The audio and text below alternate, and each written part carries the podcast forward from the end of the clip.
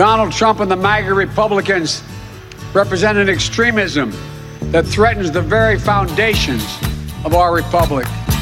Fact check. True. Well done, Mister President.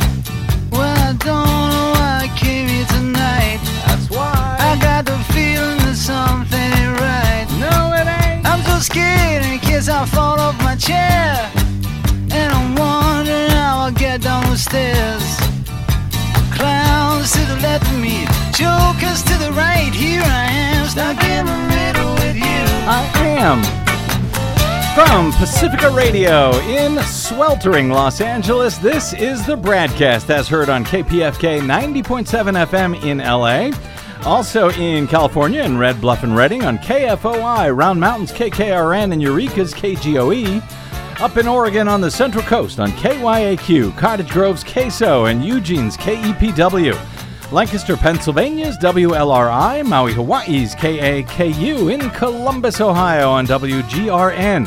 Palinville, New York's W L P P, Rochester, New York's W R F Z, down in New Orleans on W H I V, out in Gallup, New Mexico on K N I Z, Concord, New Hampshire's W N H N, Fayetteville, Arkansas's K P S Q, in Seattle on K O D X, Janesville, Wisconsin's W A D R N, Minneapolis, Saint Paul's A M nine fifty K T N F. We also stream coast to coast and around the globe every day on the internets on the Progressive Voices channel, Netroots Radio, Radio for Humans, F Y I Nation, Nicole Sandler dot com, Radio Free Brooklyn, Workforce Rising, No Lies Radio, Verdant Square Radio, Detour Talk, and as far as I know, most of your favorite podcast sites.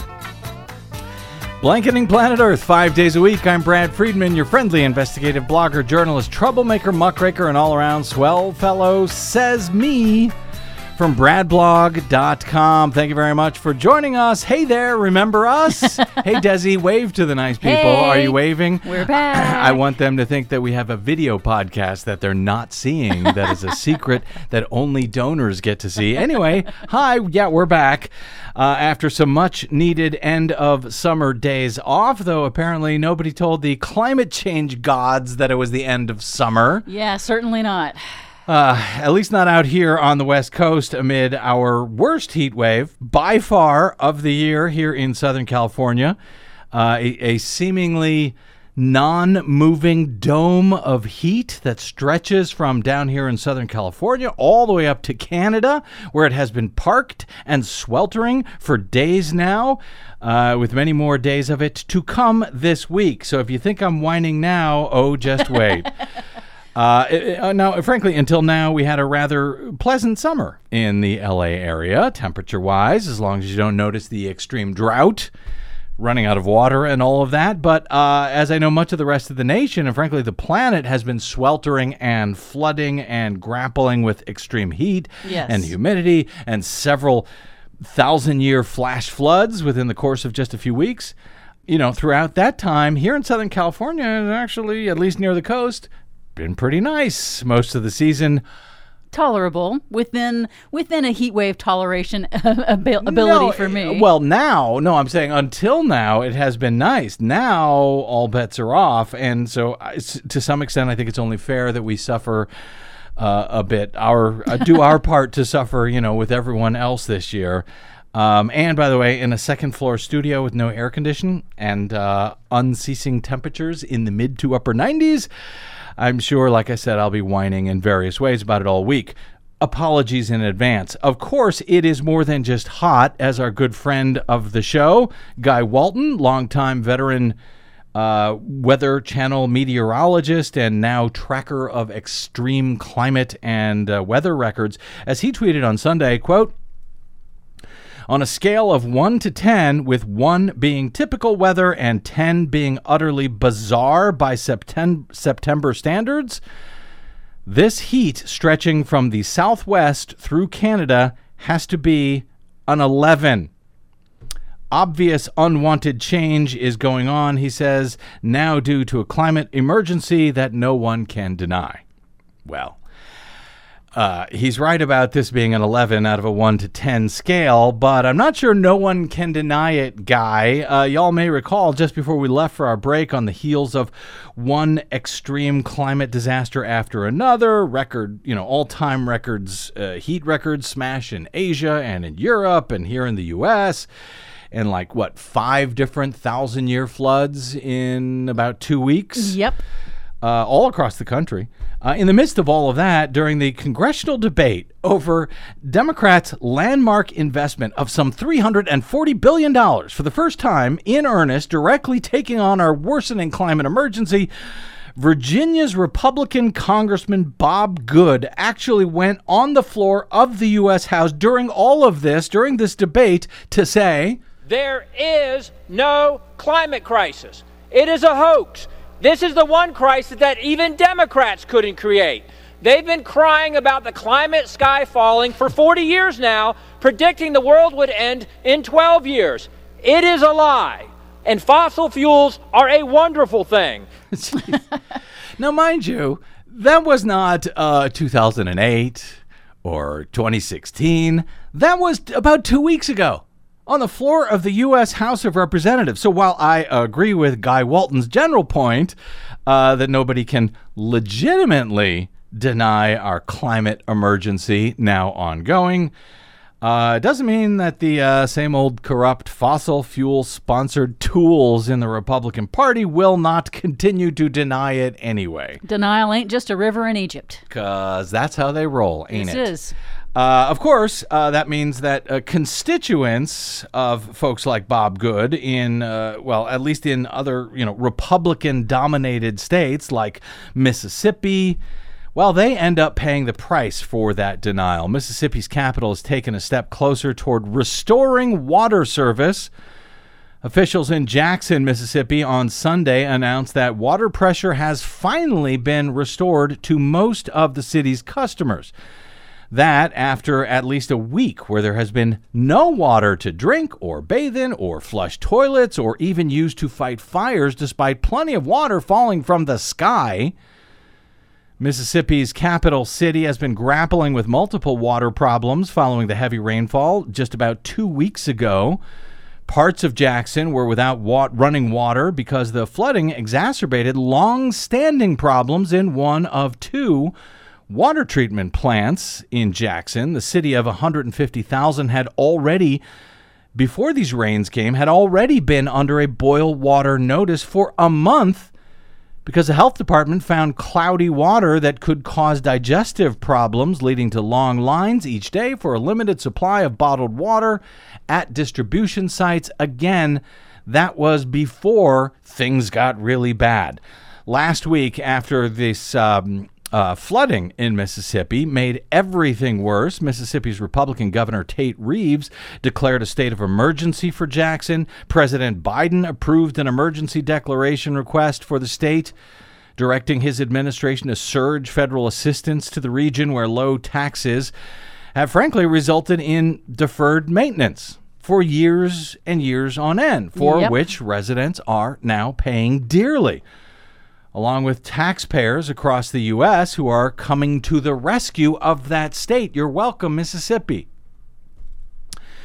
Jackson's Democratic Mayor uh, Chakwe Antar Lumumba said the city's water system is troubled by short staffing and, quote, decades of deferred maintenance. He said the influx of water from torrential rain changed the chemical composition needed for treatment, which slowed the process of pushing water out to customers. So, torrential rain, thanks climate change. Jackson faces water system problems it now cannot afford to fix on its own. Mayor Lumumba said uh, fixing Jackson's water system could cost anywhere from two hundred million dollars to, quote, billions of dollars. Mississippi is receiving seventy-five million dollars to address water problems as part of Joe Biden's bipartisan infrastructure bill, and uh, obviously not a moment too soon. No, indeed, it isn't. I mean, uh, as you mentioned, this has been decades in the making for Jackson, Mississippi, and I would say I would place a lot of the blame at the feet of the Republican-controlled state legislature, mm-hmm. because Jackson, um, the city, has struggled to secure state infrastructure funding for years now. Last year, there were two bills that were supposed to help raise money for the water system repairs. Those were not passed. They died in the Republican-controlled mm-hmm. legislature last, uh, not last year, but in June twenty twenty. Mm-hmm. Republican Governor Tate Reeves uh, vetoed bipartisan legislation that would have also increased funding for Jackson's water system mm-hmm. repairs. And no less than um, earlier on Tuesday, Tate Reeves said that he was open to privatizing Jackson's water system. Rather than fixing it or appropriating the proper funding for it, he just wants to privatize it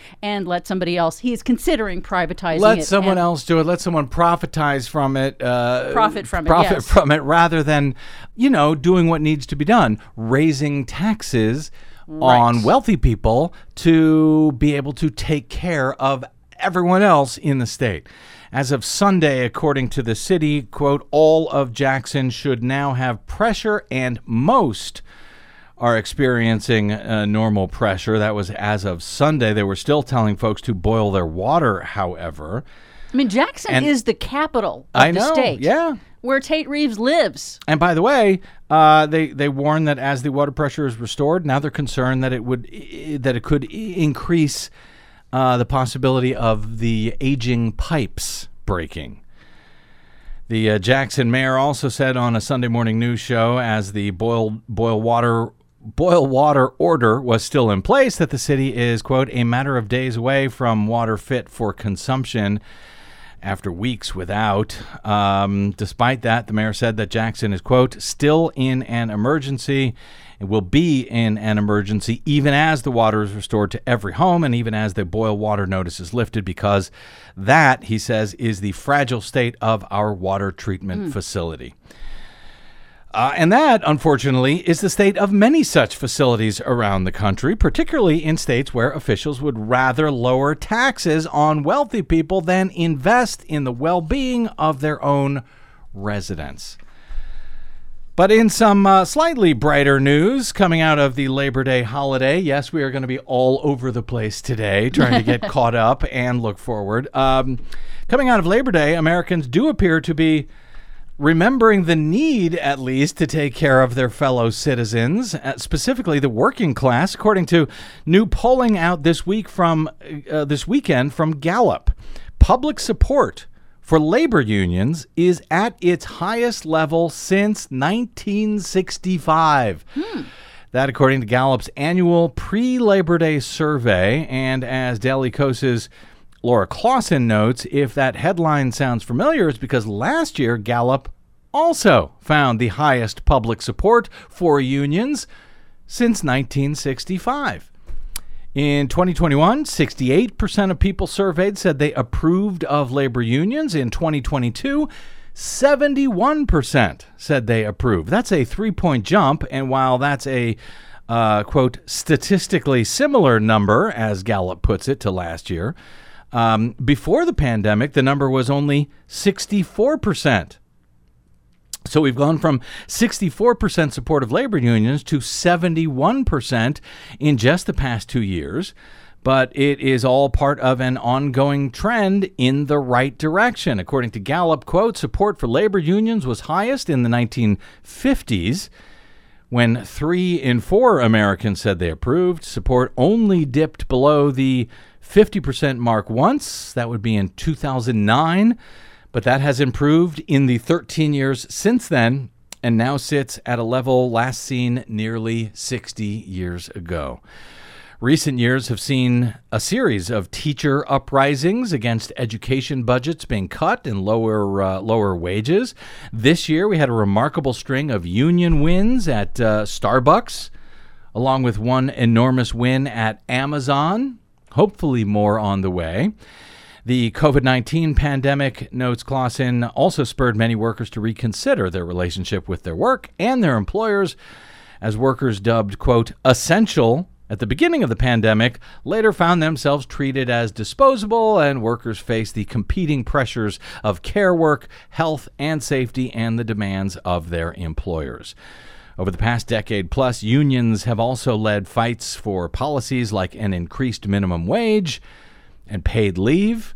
Extremely successful initiatives have happened at the state level, even if those policies at the federal level remain stalled, she notes. Policies that benefit, by the way, all workers, not just union members. True. When union uh, workers negotiate a raise for themselves and or better benefits for themselves, all workers, all workers at those facilities, uh, union or not, enjoy that same boost. So even if you don't pay attention to the data, uh, Claussen writes, showing that unions reduce economic inequality, it is true they do. And the old right-wing attacks on unions as purely self-interested, well, they do not, like Jackson, Mississippi, I guess, hold water.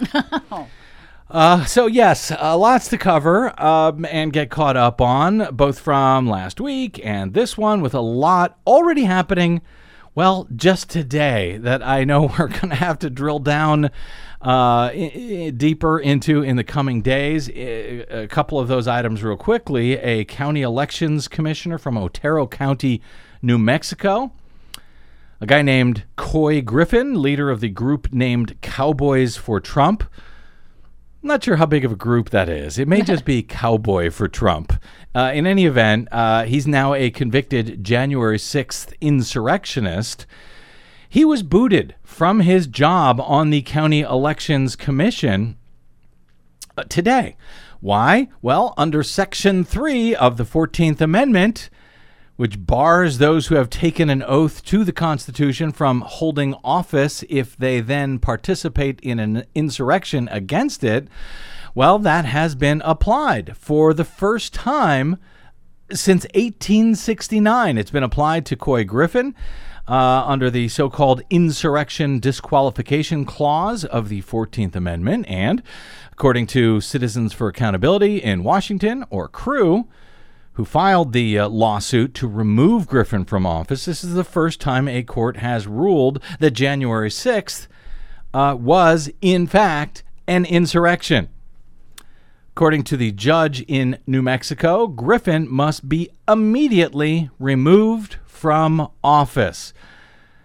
Now, hopefully he will not be the last such person to re- to be removed under Section three of the fourteenth Amendment, uh, as we have discussed many times on this program with constitutional law attorney John Boniface of Free Speech for People. His group has been suing to remove other such insurrectionists from office, including from Congress and or from the twenty twenty-two ballot and or, by the way, from the twenty twenty-four ballot. Yeah. Looking at you, Mister Trump. Anyway, more on that hopefully in the days ahead. Uh, there's also new news out of the uh, MAGA crowd's secretly and well-coordinated efforts to breach sensitive computer voting systems after the twenty twenty elections in at least four states, something else that we have been reporting on in detail on this program.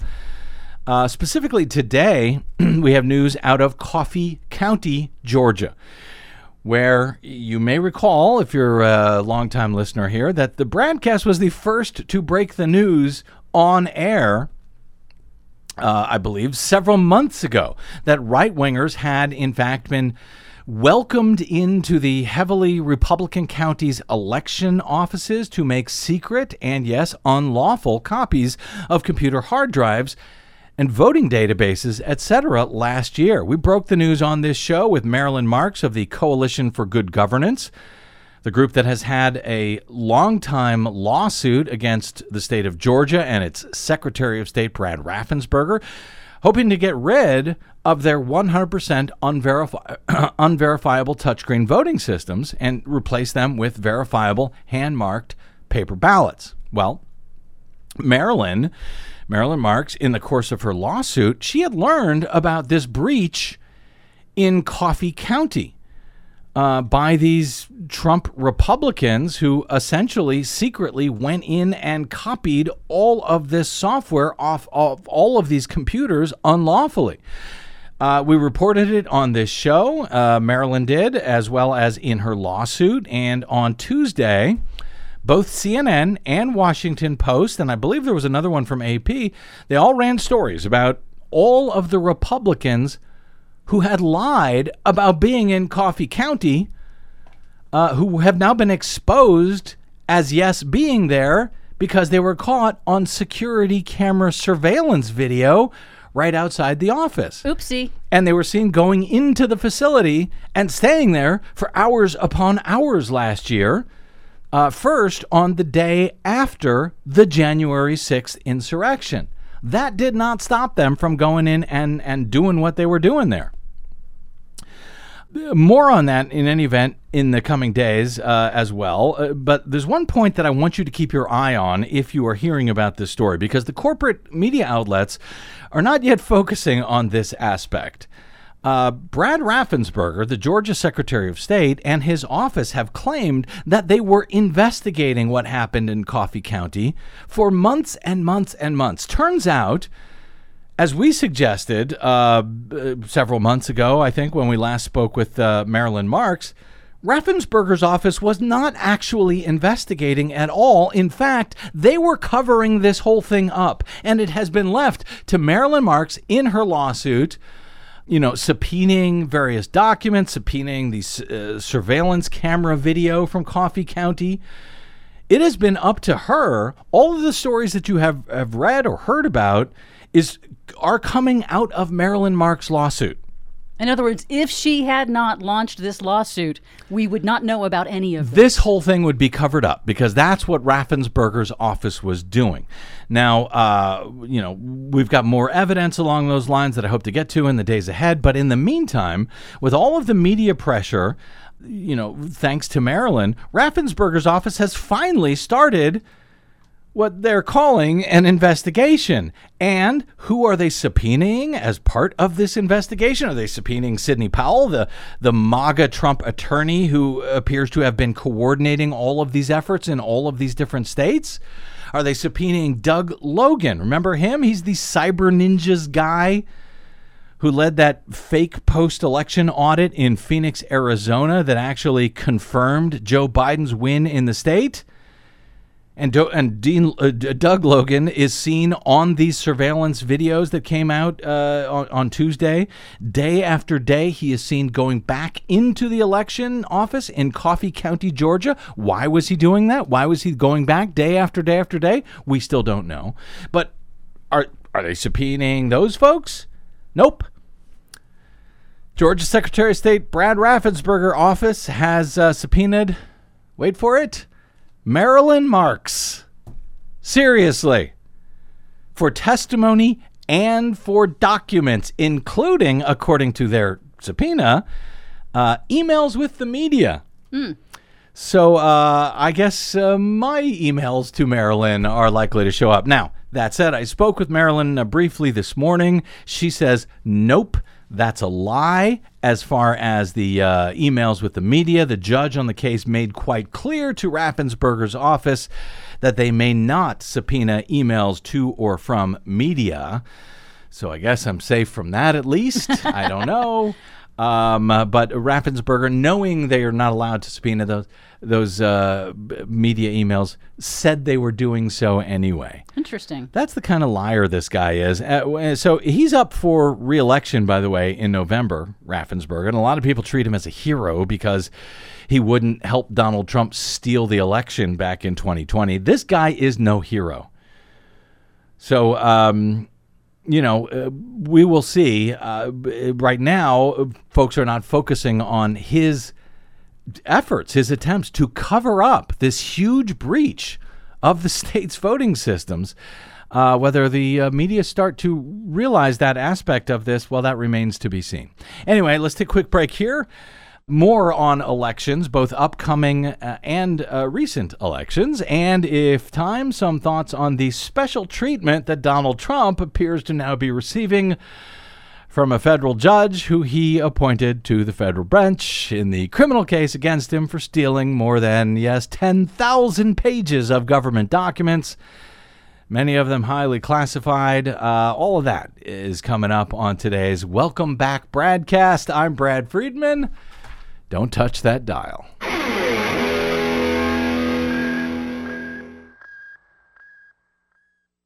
Hey, this is Brad. Here at the Bradcast and Brad blog dot com, we fight for election integrity all year around, like no other media outlet in the nation. But of course, we need your help to help us remain on your public airwaves and completely independent. Please help us continue that fight over your public airwaves by stopping by bradblog dot com slash donate. And thanks.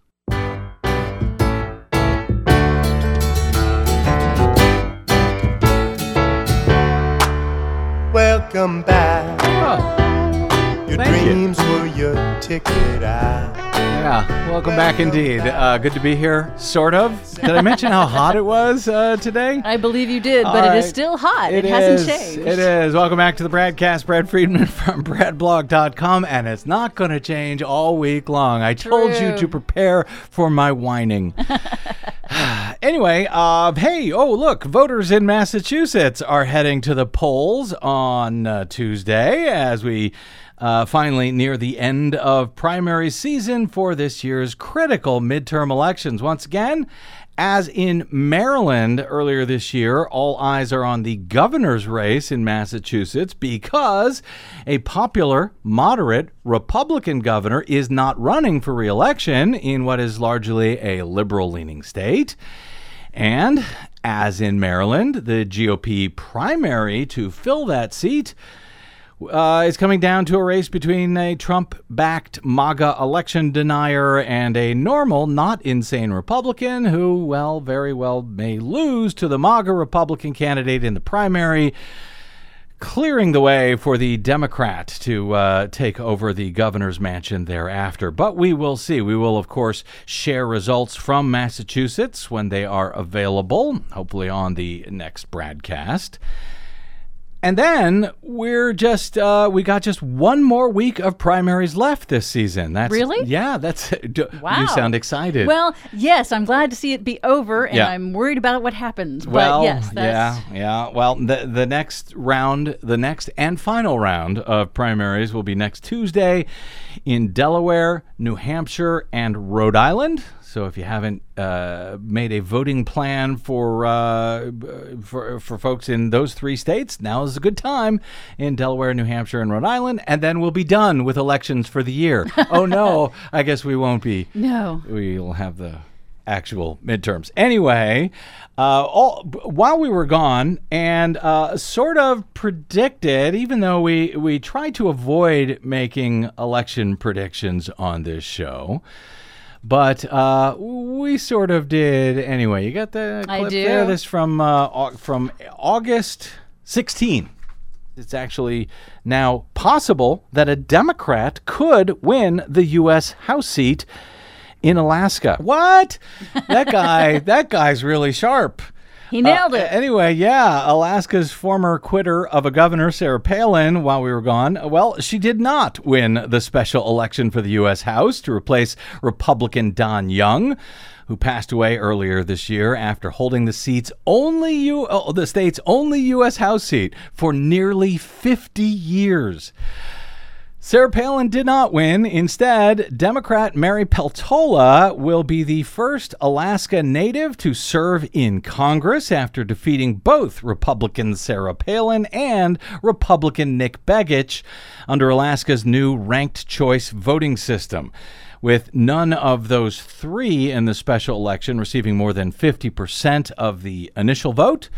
Well, third place Nick Begich was removed from the tally. His voters' second choices were then redistributed to other candidates, And uh, with about a third of Begich's voters choosing the Democrat Peltola as their second choice candidate, well, Peltola was able to hold on to her lead, and she won the special election to fill the remainder of Don Young's term through the end of the year. Now, if you have any questions about that counting and if it was accurate, Uh, well, good luck in figuring it out, because you can't do it without computers when it comes to ranked choice voting. It's very difficult to oversee, but that's what Alaska tells us. Now, uh, on the same day, so uh, Peltola, I believe she's probably already been sworn in uh, to office. She will only be there through the end of the year, at least from this special election, because on the same day as the August sixteenth special election, about thirty candidates ran in the open primary for the full term, uh, for the full two-year term for the one House seat in Alaska, beginning next year. And once again, in that primary election, voters chose Peltola, Palin, and Begich in the uh, top three of the four slots that will now go on to the November general election, where ranked choice voting will be used again. We will see if Peltola, and what will then be her incumbency of, what, about three or four months. Right. We'll see if that uh, holds up to the uh, other candidates for a full term after yet another astounding and surprising win for a Democrat in a special House election following the overturning of Roe v. Wade by the Republicans' packed and stolen U S Supreme Court majority early this summer. By the way, uh, Sarah Palin has been trying to get Begich to drop out of that race. I'll bet she has. Begich is declining. He is refusing to do so. Uh, and as before, he was running hard against Palin. We'll see if that strategy works any better for him this time, or if it works really well again for the Democrat. So um, also, uh, while we were out, and as we've been arguing for months now, particularly with the Supreme Court, uh, about to hear Moore v. Harper next month, which is a case that could literally legalize the theft of presidential elections by G O P contro- controlled state legislatures in swing states. We, uh, we've been warning for months about this. Now, Joe Biden, thankfully, has also begun to notice that democracy itself is now very much at stake in this country, and indeed is on the November ballot, even if what he described as MAGA Republicans, uh, you know, have decided, well, they're they're just fine with, uh, yes, authoritarianism and fascism taking the place of democracy. So Joe Biden comes out in favor of democracy. Republicans are furious about it, which I guess means they're against democracy. I think they are. I, so. Yeah, well, they certainly are. They've at least, decided well, that democracy is not worth keeping if they are not in power. It's not for them. It's just not. We tried it. We didn't care for it. We like it better when when we win. One party rule decides yes. we win. Yeah. If anybody else wins, it's cheating. But if we win, then of course it's legit. In any event, by now, I'm sure you have uh, seen and heard plenty. At least I hope that you've seen and heard plenty from uh, Joe Biden's primetime speech last Thursday, was it? Yeah. Outside of uh, Independence Hall in Philadelphia, where the Constitution or the Independence, uh, uh, uh, the uh, Declaration of Independence was signed, uh, warning that, uh, quote, extreme ideology of Donald Trump and his followers, quote, threatens the very foundation of our republic. He was and is, of course, absolutely correct. And I'm really hoping that everyone listening to this program, at least, has long come to understand that. But the media coverage after that uh, speech is, is what I want to talk about for a minute here, because desc- they described the speech as a political speech, as a partisan speech. And in fact, none of the broadcast networks even covered it, you know, much less Fox News, of course. But it was kind of amazing that, you know, a president of the United States comes out and says democracy itself is endangered right now is now on the ballot in the months ahead, and the networks were like, yeah, well, we got to run Malcolm in the Middle instead, or whatever the hell it is that I don't even know yeah, if he's on anymore. Yeah, they chose to run but, reruns. Yeah, uh, summer reruns. You're right. It's not even the, the beginning of the... So uh, as uh, T P M's Kate Riga mentioned in her coverage...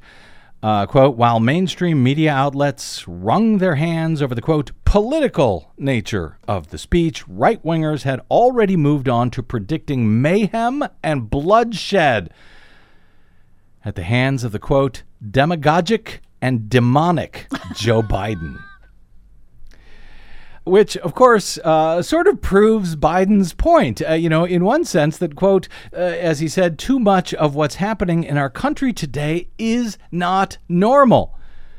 Adding, quote, anyone who calls for the use of violence, fails to condemn violence when it's used, refuses to acknowledge when election has been won, insists on changing the rules to count votes, that is a threat to democracy.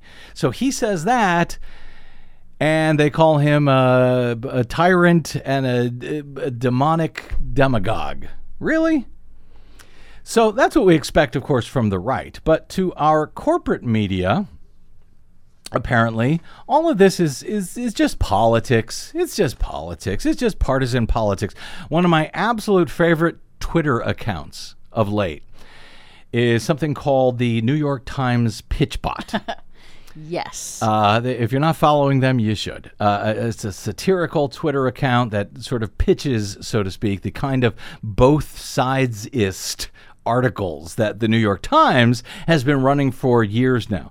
The New York Times uh, Pitchbot, uh, their, their response to all of this over the weekend uh, was this, quote, whether it's Republicans acting like fascists or Democrats pointing out that Republicans are acting like fascists, both sides have a fascism problem.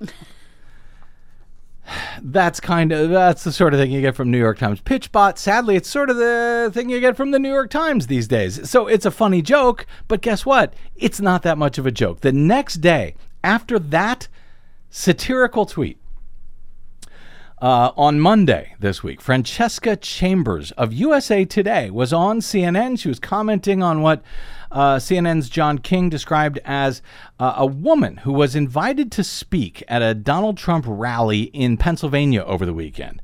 She apparently leads a support group for those who have been charged uh, with involvement in the January sixth insurrection, uh, including apparently the woman's own nephew, who you may have seen photos of. He is this guy who has a Hitler mustache.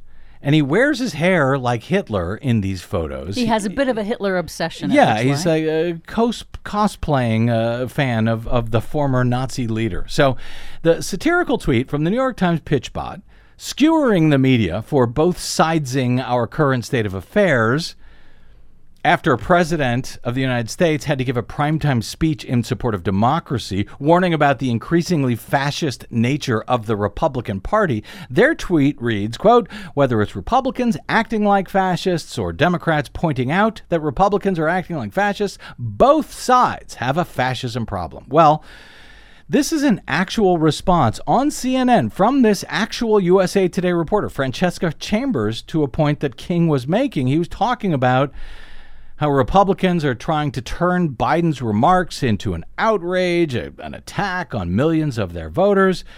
And U S A Today's Francesca Chambers actually said this in, in her response. Just when the Republicans think they could make this an issue, uh, you judge somebody by the company they keep, right? That's an old standard. Uh, Donald Trump allows to speak at his rally in Pennsylvania Cynthia Hughes. She runs a support group uh, for people charged in the January sixth historical attack events on the United States Capitol. Uh, she says and spoke out in support of a man she says is her nephew. His name is Timothy Hale Cusinelli. The judge in charge of his case wanted to keep him in prison because of his things he has said, I'll say allegedly has said here, um, that uh, he wished Hitler would have finished the job. Um, anti-Semitic things, hateful things. Um, how, how should voters process that that's who Donald Trump wants to speak at his rallies? Optics are everything, as you know, in politics, John, and uh, As you can see there, the former president of the United States has run into some issues with optics coming out of his rally this right. week. And at the same time, you also saw uh, President Biden come into uh, some criticism for optics coming out of um, his event this week, not comparing those two, but just saying that President Biden and former President Trump are, are having some, some difficulties when it comes to optical issues that b- both could have avoided uh, in the past week. So oh, not comparing the two, but kind of comparing, comparing the, the two. two. Absolutely. Comparing one former president who invites a woman to, you know, who is defending, defending her Nazi nephew to Joe Biden, who goes to Independence Hall and gives a speech warning that democracy is under threat. And yes, eh, both sides have an optics problem. Really? Really? What was the optics problem? They used too much red light on that speech uh, in, in Philadelphia? Is that the optics problem? So that woman, Francesca Chambers, an actual uh, member of our uh, corporate media, who we talk about quite a bit on this show, actually doing not a satire like that Twitter account, but actually saying both sides, both sides have an optics problem. And the worst thing is that I have seen similar comments to Francesca Chambers making it sound like, well, you know, they, they both have a problem with fascism, as you have said. Yeah, I've seen that in a number of places across a number of uh, media do it. outlets. Both sides, both sides are the same. You know, they both have. As to the uh, corporate media coverage of the actual Biden speech itself, uh, again, in support of democracy, our friend Dan Frumkin, uh, longtime, now former Washington Post columnist, current media critic at press watchers dot org, uh, he writes, uh, I'm not a fan of contemporary fact-checking. By doling out insipid critiques of minutia, today's fact-checkers actually obscure the crucial question of who is credible and who is not. He says, but I would have loved to have seen some fact-checks of President Biden's Thursday night address on the threats to democracy posed by MAGA Republicanism. Was he right or was he wrong? The journalistic imperative was to ask and answer. Biden sounded the alarm Thursday night. Was he right or was he wrong? Biden said what's going on is not normal. Was he right or was he wrong? Biden said MAGA Republicans, quote, promote authoritarian leaders and they fan the flames of political violence that are a threat to our personal rights, to the pursuit of justice, to the rule of law, to the very soul of this country, unquote. Was he right or was he wrong? Biden said MAGA Republicans, quote, refuse to accept the results of a free election and are taking steps to undermine them going forward. Was he right or was he wrong? Biden said MAGA Republicans see the insurrectionists who violently attempted to disrupt the transition of power as patriots. Was he right or wrong? Biden said, quote, America is at an inflection point, one of those moments that determine the shape of everything that's to come after. Was he right or was he wrong? Frumkin says any halfway reality-based fact check would have ruled true, true, true, true, true, and true. And Frumkin leads, uh, links each true uh, to evidence that supports its truthfulness. But there were no such fact checks, he writes. There were no fact checks at all because the national media does not want to engage in these questions head on. Instead of directly addressing the substance of his speech, our elite political reporters stuck to their way of doing things. They marginalized any mention of the threat to democracy as a purely partisan attack. They cast the speech as a tired campaign move. They raised quibbles about the optics. They also downplayed it like it didn't really matter. And that's something that, you know, I've been talking about for I don't know how many years on this show when I come on and talk about these threats to democracy. And the response that I would hear from, you know, corporate media is, oh, you're just being partisan. No, no. Thomas uh, Schaller, a um, political science professor uh, on, on Twitter, said, uh, here's a shorter way to say this. Where once we had a liberal and a conservative party arguing over policy, we now have a liberal and an illiberal party arguing over democracy. That's an accurate way to, to to say it. Is it that hard for the media to put it that way? Apparently it is.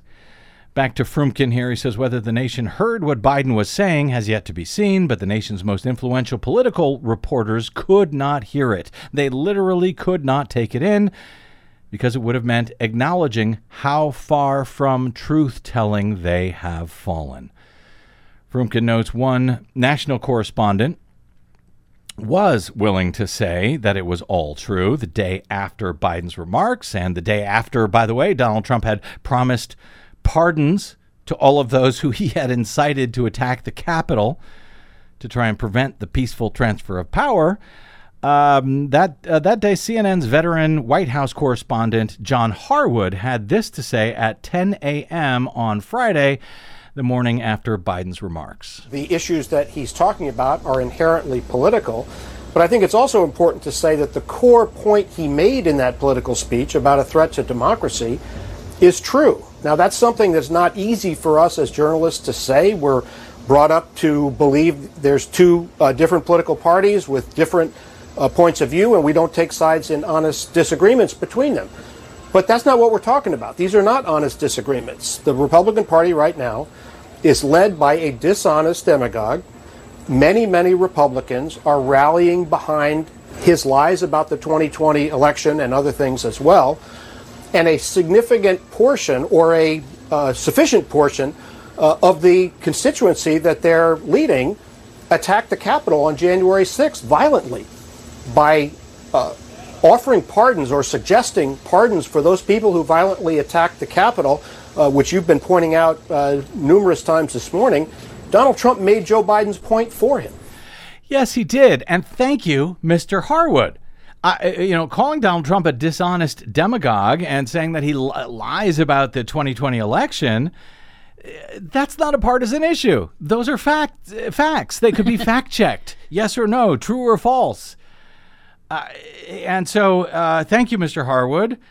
But apparently that is hard. You would think that that shouldn't be that hard, but apparently it is, because it's that sort of thing that has resulted in that veteran White House correspondent, John Harwood, now being out of a job.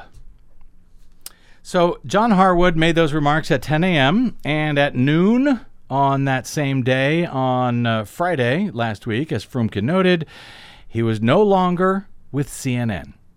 Now, to be fair, Frumkin added, uh, a source with knowledge told him uh, that Har- uh, Harwood's situation Um, that Harwood had been informed last month that Friday would be his last day, even though he was on a long-term contract? Yes. Um, according to that uh, number of sources, mm-hmm. he had a two-year contract, and they were kicking him out of his contract early.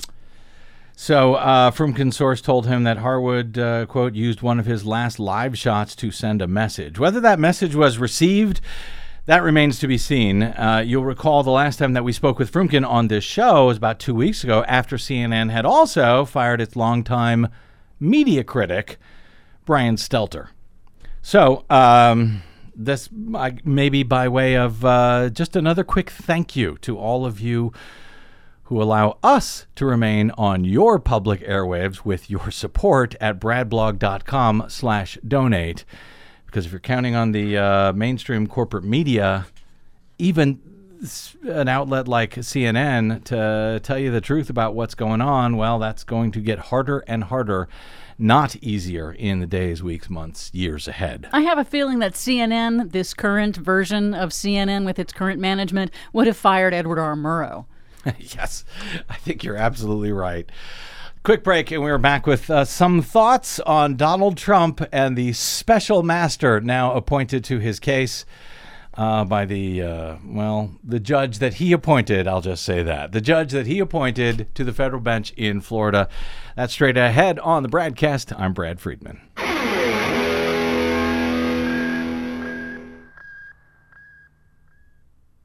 Five major corporations now control more than eighty percent of the media in the United States, but they don't control us. The Bradcast and the Green News Report are one hundred percent independent, one hundred percent listener-supported. But we can't do it alone. We need you. Please help us bring real facts to listeners at independent stations around the nation. You can make a difference. Support independent media. Drop by bradblog.com slash donate. That's bradblog.com slash donate. And thanks.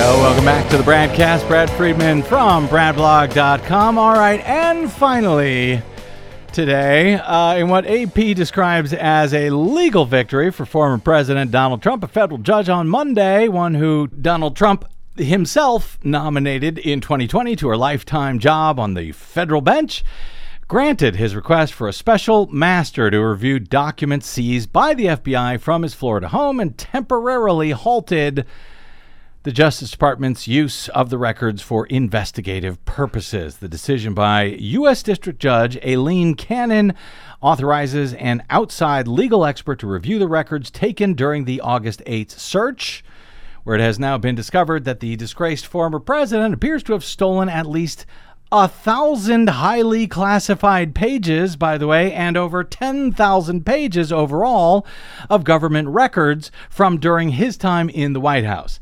The judge's order requires a special master now to weed out uh, from, from the rest of the investigation any documents that might be protected by claims of attorney-client privilege or executive privilege.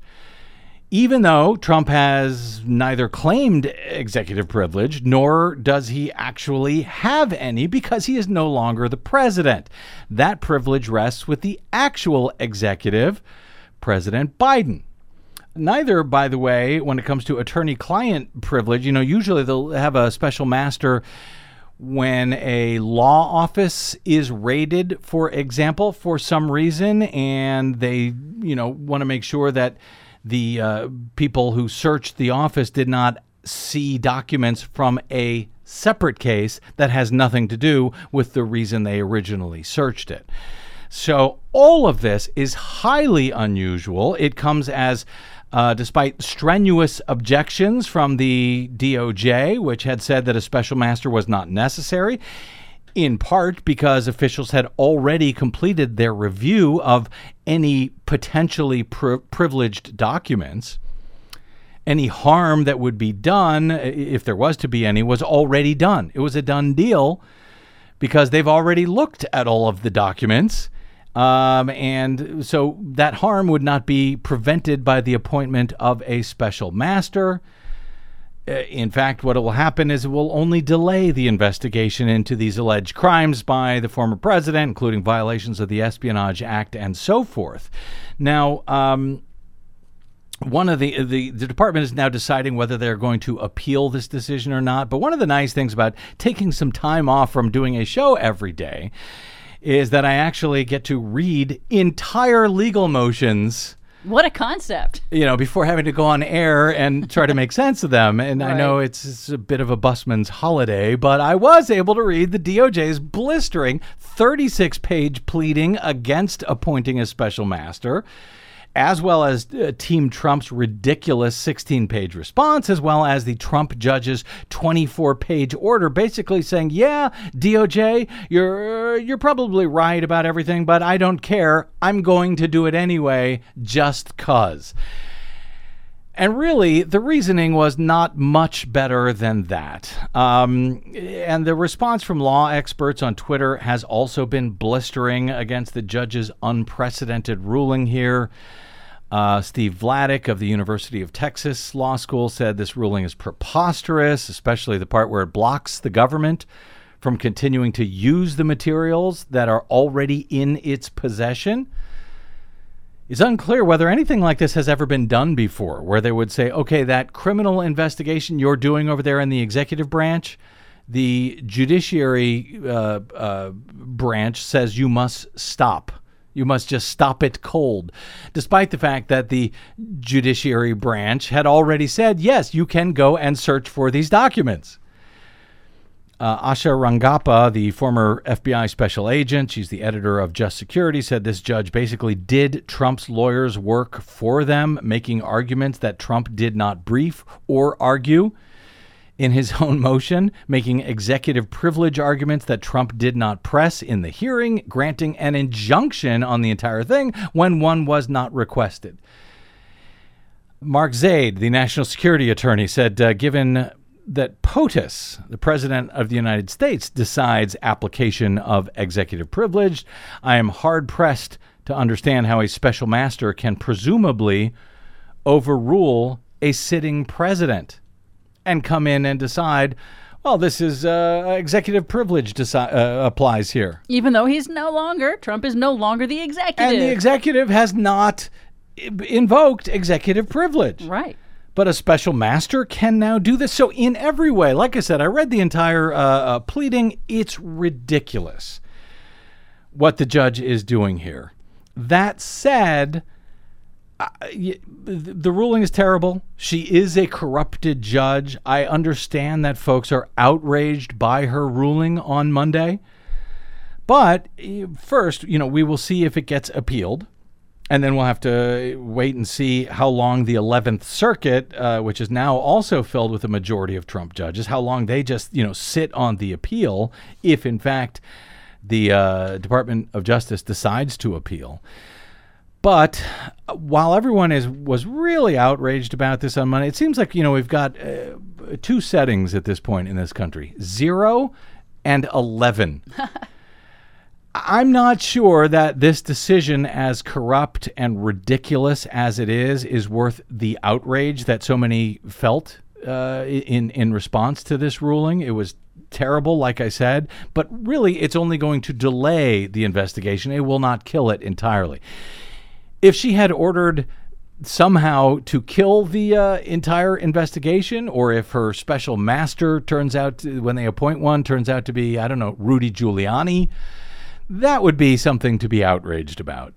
As such, if this moves forward, really in a sort of a worst-case scenario, we're looking at a delay of maybe four to five weeks. And it's unclear what the D O J can actually do in the meantime, even while a special master is looking at those documents. I'm just not sh- it's terrible, but I'm not sure it is worth the outrage and exploding heads Uh, that I've heard from from folks over the last twenty-four hours or well, so. I think it, it builds uh, it builds on to the outrage and the, the responses people have had to these disturbing uh, rulings that show how Trump has eroded and degraded and corrupted the federal judiciary. Yeah. So maybe this this one ruling, bonkers as it is, is not perhaps as uh, as bad as far as the long-term success of the investigation, but it is a sign, another sign of just how corrupted the yep. judiciary has become. It is absolutely maddening, and I'm not suggesting otherwise. Yes. But maybe we need to pick and choose what we are going to be maddened about right now. There's a lot to be maddened about. I get it. Uh, I'm not sure. I'm just not sure this is the one, uh, you know, this is worth all of the fury. Right. When there's so much else that folks do need to be concerned about at the moment, particularly in advance of the November midterm elections. But you're right. Desi Doyen is absolutely a reminder of what happens when people do not vote and when they allow a corrupt, dangerous, lying demagogue and apparent thief uh, like Donald Trump to become president. You know, this in- allows the entire system of American justice to become corrupted in the bargain, potentially for generations. When you don't show up, the bad guys do. Well said. And with that, Desi Doyen, thank you very much. Uh, she is our producer, but we've got to get out. My thanks to Des and to all of you for spending a portion of your day or night with us. If you missed any portion of today's program or any other, you can download it anytime for free at brad blog dot com. Thanks to those of you who stop by brad blog dot com slash donate and help us stay on your public airwaves. You can drop me email. I am bradcast at brad blog dot com. And on the Facebooks and the Twitters, you will find me at the Brad Blog. I will see you there until we see you here, hopefully tomorrow. I'm Brad Friedman. Good luck, world.